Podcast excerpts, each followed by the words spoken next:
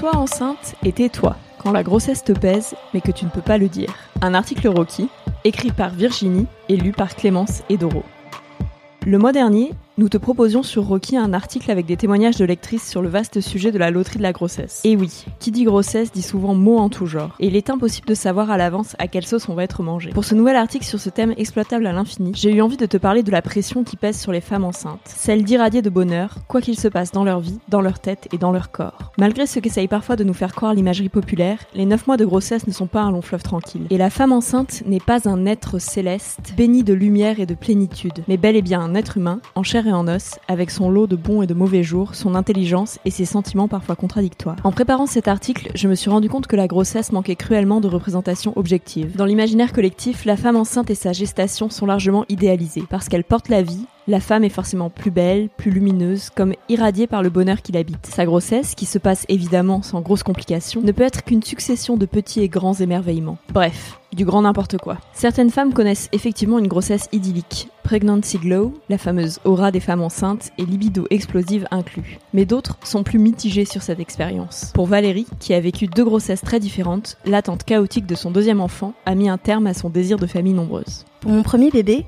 j'ai vécu une super grossesse sans trop de désagréments, à part quelques remontées acides en fin de course. En revanche, pour mon deuxième, ça a été la cata. J'ai pris 25 kilos, j'avais les jambes pleines de flotte et je ne rentrais plus dans mes chaussures tellement mes pieds étaient enflés. Pour couronner le tout, au dernier trimestre, j'avais du mal à me déplacer tellement mes jambes me faisaient mal. Moi qui ai toujours été très active et tonique, je ne me reconnaissais plus dans le miroir. C'était comme si on avait pris mon esprit pour le mettre dans un autre corps. Ça m'a fichu un sacré coup au moral et moi qui voulais quatre enfants, je me suis promis de ne plus jamais m'infliger ça. Marine, maman comblée d'un petit garçon de 9 mois, n'a pas non plus envie de recommencer, après une première grossesse compliquée. J'étais persuadée de vivre une grossesse merveilleuse et un accouchement très stressant, mais ce fut l'inverse. Même si cet enfant était très désiré, je crois que je ne m'attendais pas aux vomissements, aux vertiges, à la fatigue et aux hormones qui me faisaient pleurer pour tout et n'importe quoi. Mon début de grossesse fut un désastre. Je voulais avorter, quitter mon conjoint. Et puis j'ai remonté la pente. J'ai repris le sport, et j'ai travaillé jusqu'à mon accouchement.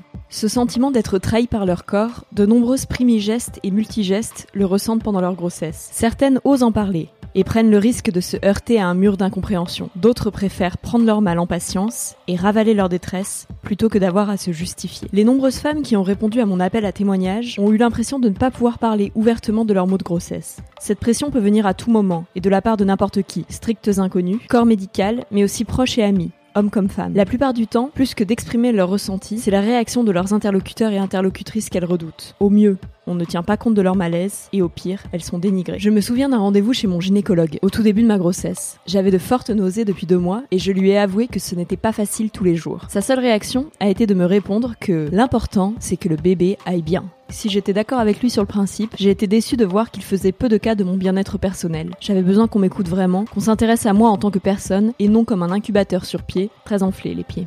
Dans le cas d'Aurélie, lectrice de Rocky alors enceinte de son premier enfant, c'est le manque de soutien de sa mère qui a été le plus pesant. J'ai essayé de parler de mon mal-être à ma maman, mais elle, qui a adoré chacune de ses trois grossesses, ne me comprenait pas. J'avais le droit à des bah, on n'est pas prêt d'avoir d'autres petits-enfants, alors que je ne savais pas si moralement j'allais réussir à aller au bout de cette grossesse. Pauline, qui a aussi répondu à mon appel à témoignage, a été marquée par l'intolérance des autres à son égard. J'ai eu une grossesse difficile, rythmée par un puissant mal de dos, des douleurs ligamentaires et de nombreux problèmes digestifs. On m'a fait comprendre que je me plaignais beaucoup et que j'étais une petite nature. J'ai appris qu'il y avait eu beaucoup de remarques désobligeantes dans mon dos. Souvent, celles qui portent la vie ont aussi l'impression que leur corps ne leur appartient plus. Cela va des recommandations médicales, nécessaires mais strictes, aux croyances populaires, en passant par l'opinion de monsieur et madame tout le monde, comme si la grossesse était devenue une affaire d'État et que la femme enceinte appartenait au domaine public. Anne, qui attendait alors son premier enfant, a eu l'impression de ne plus être maîtresse de ses décisions. Je ne compte plus le nombre de fois où des gens que je connais à peine se sont permis de juger mes choix. C'était toujours des moi à ta place et des si j'étais toi. Ça partait sûrement d'un bon sentiment, mais j'ai détesté cette sensation d'être infantilisée. Fatia, qui est en surpoids, n'a pas apprécié les allusions de la gynécologue qui la suit sur son mode de vie. Ma grossesse se passe très bien. Je n'ai aucun problème d'hypertension ou de diabète et je prends un poids raisonnable. Pourtant, ma gynéco ne se gêne pas pour me faire des remarques sur ce que je dois manger ou non, ainsi que des petites blagues sur mon abonnement à la pâtisserie du quartier. Je ne trouve pas ça très pro et je ne pense pas retourner la voir après l'accouchement. Enfin, mon anecdote préférée est celle d'Alice, qui travaillait dans une mercerie au moment de sa seconde grossesse et qui se rappelle avoir fait les frais de la superstition d'une cliente. Lorsque j'attendais mon second bébé, je proposais des ateliers tricot près de chez moi. Une femme qui avait réservé une place a fait scandale dans la boutique en remarquant que j'étais enceinte. Elle disait mon bébé allait s'étrangler avec le cordon ombilical si j'utilisais des aiguilles. Elle me les a arrachées des mains. J'étais à la fois choquée et hyper énervée. Qui était-elle pour me dire ce que j'avais le droit de faire ou non? La plupart des femmes ont l'impression de ne pas pouvoir parler ouvertement de leurs maux de grossesse, ou faire ce qui leur plaît sans être montrées du doigt. Mais même celles pour qui tout va bien ont parfois du mal à se positionner pendant leur grossesse. Pour cette lectrice, qui préfère rester anonyme, parler librement de sa grossesse presque idyllique est compliqué. Afin qu'il ne soit pas interprété comme de la vantardise ou un manque de délicatesse, elle préfère garder son ressenti pour elle.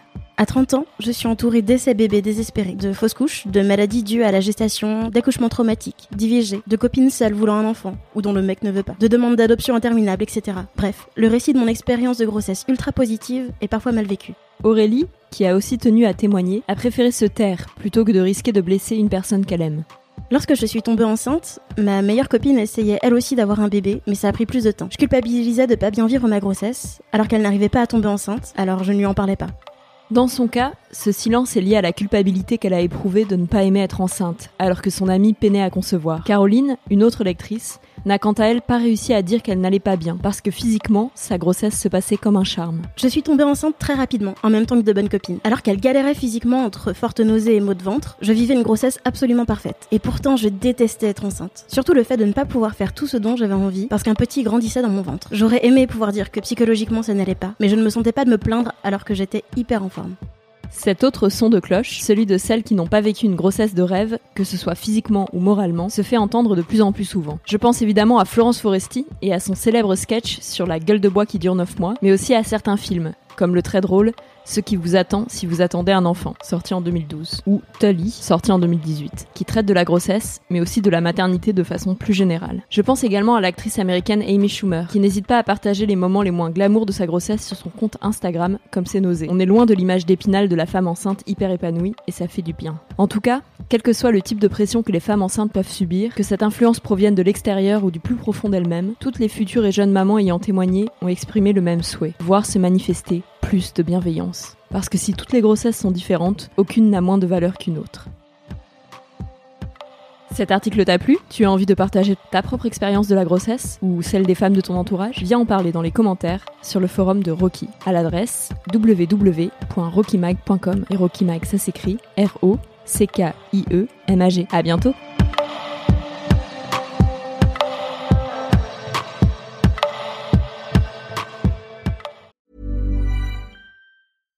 Selling a little or a lot? Shopify helps you do your thing however you cha-ching. Shopify is the global commerce platform that helps you sell at every stage of your business. From the launch your online shop stage to the first real life store stage, all the way to the did we just hit a million orders stage. Shopify is there to help you grow. Shopify helps you turn browsers into buyers with the internet's best converting checkout. 36% better on average compared to other leading commerce platforms because businesses that grow grow with Shopify. Get a $1 per month trial period at shopify.com/work. shopify.com/work.